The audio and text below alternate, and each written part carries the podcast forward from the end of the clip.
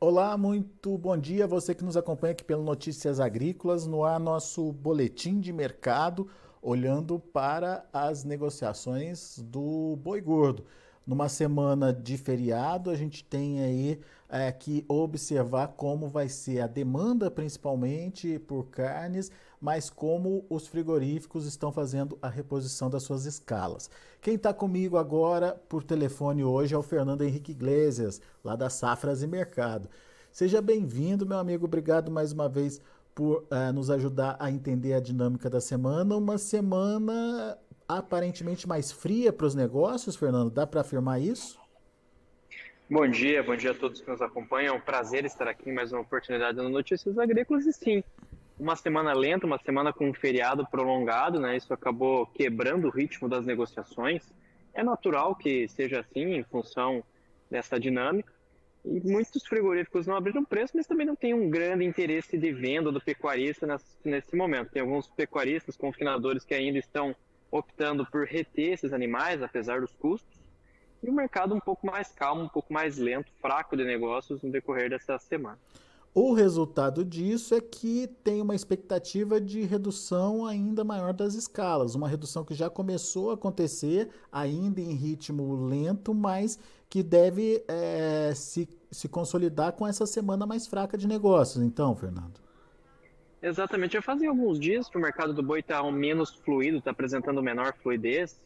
E os frigoríficos basicamente estão queimando aquela gordurinha que eles conquistaram durante o mês de agosto, aquela frente muito confortável das escalas, a entrada de animais a termo que contribuiu para esse posicionamento das escalas. Então, é, já vem com esse processo um pouco mais lento de negociação, com negociações mais cadenciadas, um ritmo menos agressivo nas compras, e isso vai se refletindo em escalas um pouquinho mais curtas. Eu diria que para setembro parece pouco provável que a gente veja altas mais agressivas da rouba do boi gordo, mas no decorrer da, é, do último trimestre existem bons elementos que justifiquem um otimismo maior. Daqui a pouquinho a gente vai falar sobre esses bons elementos para o último trimestre, mas antes eu queria entender a reação no atacado. Você me disse que a é. carne está reagindo também, que é um outro ponto importante de acompanhar, Fernando. Ah, com certeza. Uma da, das reclamações da indústria nas últimas semanas eram que os estoques de carne estavam muito elevados. E isso também não acontecia apenas para carne. É, havia relatos de excedente de farinha de carne no mercado, de sebo bovino, é, até mesmo de couro, já, a gente percebe um volume de oferta maior. Então, todos os derivados do abate de bovinos, os frigoríficos estavam apontando para excedente. Agora, com é, uma boa reposição entre atacado e varejo na primeira quinzena do mês, que nós percebemos é um enxugamento desses estoques realmente, com o preço subindo ali da carne bovina. Então hoje a gente está trabalhando com um atacado, chegou a pegar aí 18,60 no, no boi casado, hoje estamos trabalhando aí com um boi casado de 18,80, 19 reais, considerando São Paulo como referência. Então os preços da carne estão subindo, estão se recuperando, o que é um sintoma positivo.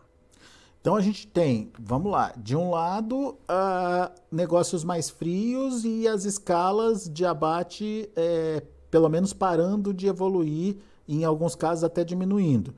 De outro lado, aquele estoque de carne é, que, que tinha ali parado no atacado, aparentemente fluindo, porque teve já uma reação nos preços da carne nesse início de mês o que também é, é, é normal para o início de mês, enfim, existe uma demanda é, normal. Agora, isso vai chegar na arroba, Fernando? Qual a sua expectativa agora para setembro?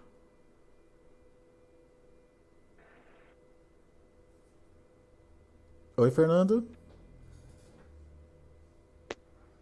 Alô? Oi, Fernando. Retomamos. Aqui quando sinal vem, eu diria que é pouco provável que esses preços cheguem na arroba por enquanto, em função exatamente das escalas de abate que ainda atendem entre 7 até 9 dias úteis de acordo com a indústria. Temos uma ou outra indústria com uma programação mais, bem mais confortável, mais, com escalas bem mais adiantadas, mas parece pontual. Tá? De qualquer maneira, eu diria que o movimento de alta mais consistente tende a acontecer ali a partir do mês de outubro. Aí vai ter uma preparação da indústria para atender as festas de final de ano, tem um potencial de consumo muito bom nesse período e exportações que estão simplesmente espetaculares. para setembro eu vejo menor possibilidade de reação dos preços da arroba de uma maneira mais consistente. Muito bem, então vamos entender esse terceiro, esse último trimestre, né? É, por que, que ele é importante é, para o setor, Fernando? Você me disse que tem pontos importantes aí que podem dar força aí para pra, as negociações, enfim, para os resultados, né? É, que fatores são esses e como é que o pecuarista pode aproveitar desse momento? Bom, vamos começar pelo seguinte, né? as exportações de carne bovina seguem espetaculares. A gente chegou, contabilizamos um agosto em que o Brasil arrecadou 1,2 bilhão de dólares só de carne bovina in natura, sem contabilizar a carne bovina industrializada. E além disso, nós temos também que considerar uma demanda doméstica que tende a atingir seu ápice nesse período. Estamos falando aí de é, as festas de final do ano, a entrada do 13º salário, a Copa do Mundo que nesse ano acontece nesse período. Então temos um bom otimismo, tem justificativa para crer que a arroba do boi gordo tende é, a subir de preços novamente. Então, existe um bom potencial de consumo para esse período que tende a motivar a alta das cotações. Mercado futuro já sinaliza isso, Fernando, ou ainda não? O mercado futuro hoje está trabalhando um pouquinho pressionado, principalmente nos contratos de outubro é, a dezembro, tá trabalhando, estava trabalhando no vermelho, é, desde a última indicação que eu, que eu acompanhei ali na tela é, e trabalhando com essa situação do mercado físico ainda, que ainda aponta para frigoríficos bem confortáveis nas escalas de abate, com uma situação ainda tranquila nesse posicionamento, e por conta disso, é, os futuros ainda operam no vermelho. Mas, de qualquer maneira, a partir do momento que os preços que o mercado começar a sinalizar para situações diferentes, o mercado futuro começa a reagir também, começa a acompanhar esse movimento. Tá? O importante é mencionarmos aqui que os elementos para de otimismo, eles são bastante sólidos nesse momento. Tem potencial realmente para que a reação dos preços aconteça nesse último trimestre. Então, é bem interessante mencionar isso. É, isso do ponto de vista da demanda. E do ponto de vista da oferta, podemos ter alguma surpresa aí? Bom, do ponto de vista de oferta, este ano é um ano de crescimento do volume de animais abatidos. É, os dados do IBGE saíram essa semana, inclusive, sinalizando para o aumento do abate de matrizes. Isso é aquele velho sintoma que nós já comentamos em algumas oportunidades, que indicam aí pela é, na mudança do ciclo pecuário com uma oferta maior de animais de reposição e o pecuarista ampliando o descarte de matrizes. Então a gente está naquele é, 2022 tem sido um ano de transição nesse sentido e 2023 efetivamente será um ano de volume ainda maior de oferta de animais terminados, de animais de reposição e maior descarte de matrizes. É, o que, que acontece no último trimestre do ano é que realmente há uma tendência por crescimento desses abates. Então, do ponto disso, vai ser um limitador para altas mais agressivas da arroba do boi gordo. Boa, Fernando. Vamos ficar de olho então. Ainda não é para setembro uma virada de chave. É, quem sabe apenas ajustes ou pelo menos uma parada aí, é, maior da pressão mas a gente já vê fatores que justifiquem aí uma virada é, de uma virada de tendência aí para o mercado.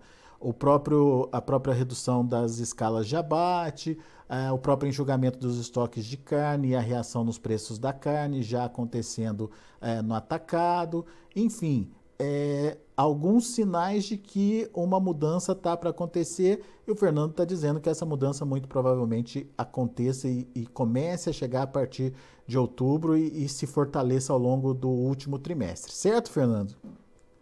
É exatamente isso. Essa leitura que nós fazemos. Setembro é um mês um pouquinho mais complicado. Até essas escalas de abate darem uma encurtada, efetivamente, o frigorífico vai continuar trabalhando ali com alguma tranquilidade, com algum conforto. Agora, a partir de outubro, com esses elementos de demanda, com a necessidade da indústria para se preparar para esse período de ápice do consumo, com exportações, é, com a China também preparando para atender sua demanda no novo lunar, então o último trimestre tem realmente muitos elementos que justificam essa recuperação dos preços da arroba. Boa.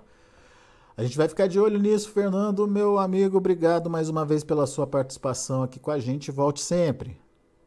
Eu que agradeço, uma ótima semana a todos e até a próxima. Valeu, até a próxima. Tá aí Fernando Henrique Iglesias, Safras e Mercado, aqui com a gente no Notícias Agrícolas, trazendo as informações de que sinais já mostram aí uma virada de tendência para a arroba do boi. Talvez ainda não chegue nos preços da arroba, mas já começaram a chegar, por exemplo, nos preços da carne no atacado. Vamos aos números de andamento das negociações lá na B3, Mercado Futuro em São Paulo. Você acompanha comigo na tela.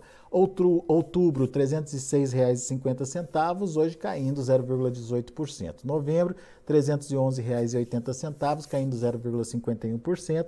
Dezembro, R$ 313,80, uma queda de 0,32%. Janeiro, sem negócios no dia de hoje.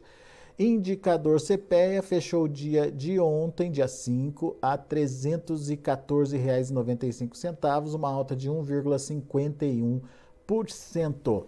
São os números do mercado do boi uh, aqui para você, para que você possa entender toda a movimentação e entender o que está acontecendo nesse momento com a precificação principalmente. Daqui a pouco a gente volta com outras informações e mais destaques. Notícias Agrícolas, 25 anos ao lado do produtor rural. Se inscreva em nossas mídias sociais. No Facebook, Notícias Agrícolas. No Instagram, arroba Notícias Agrícolas. E em nosso Twitter, arroba Norteagri. E para não perder nenhum vídeo, não se esqueça de nos acompanhar no YouTube e na Twitch, Notícias Agrícolas Oficial.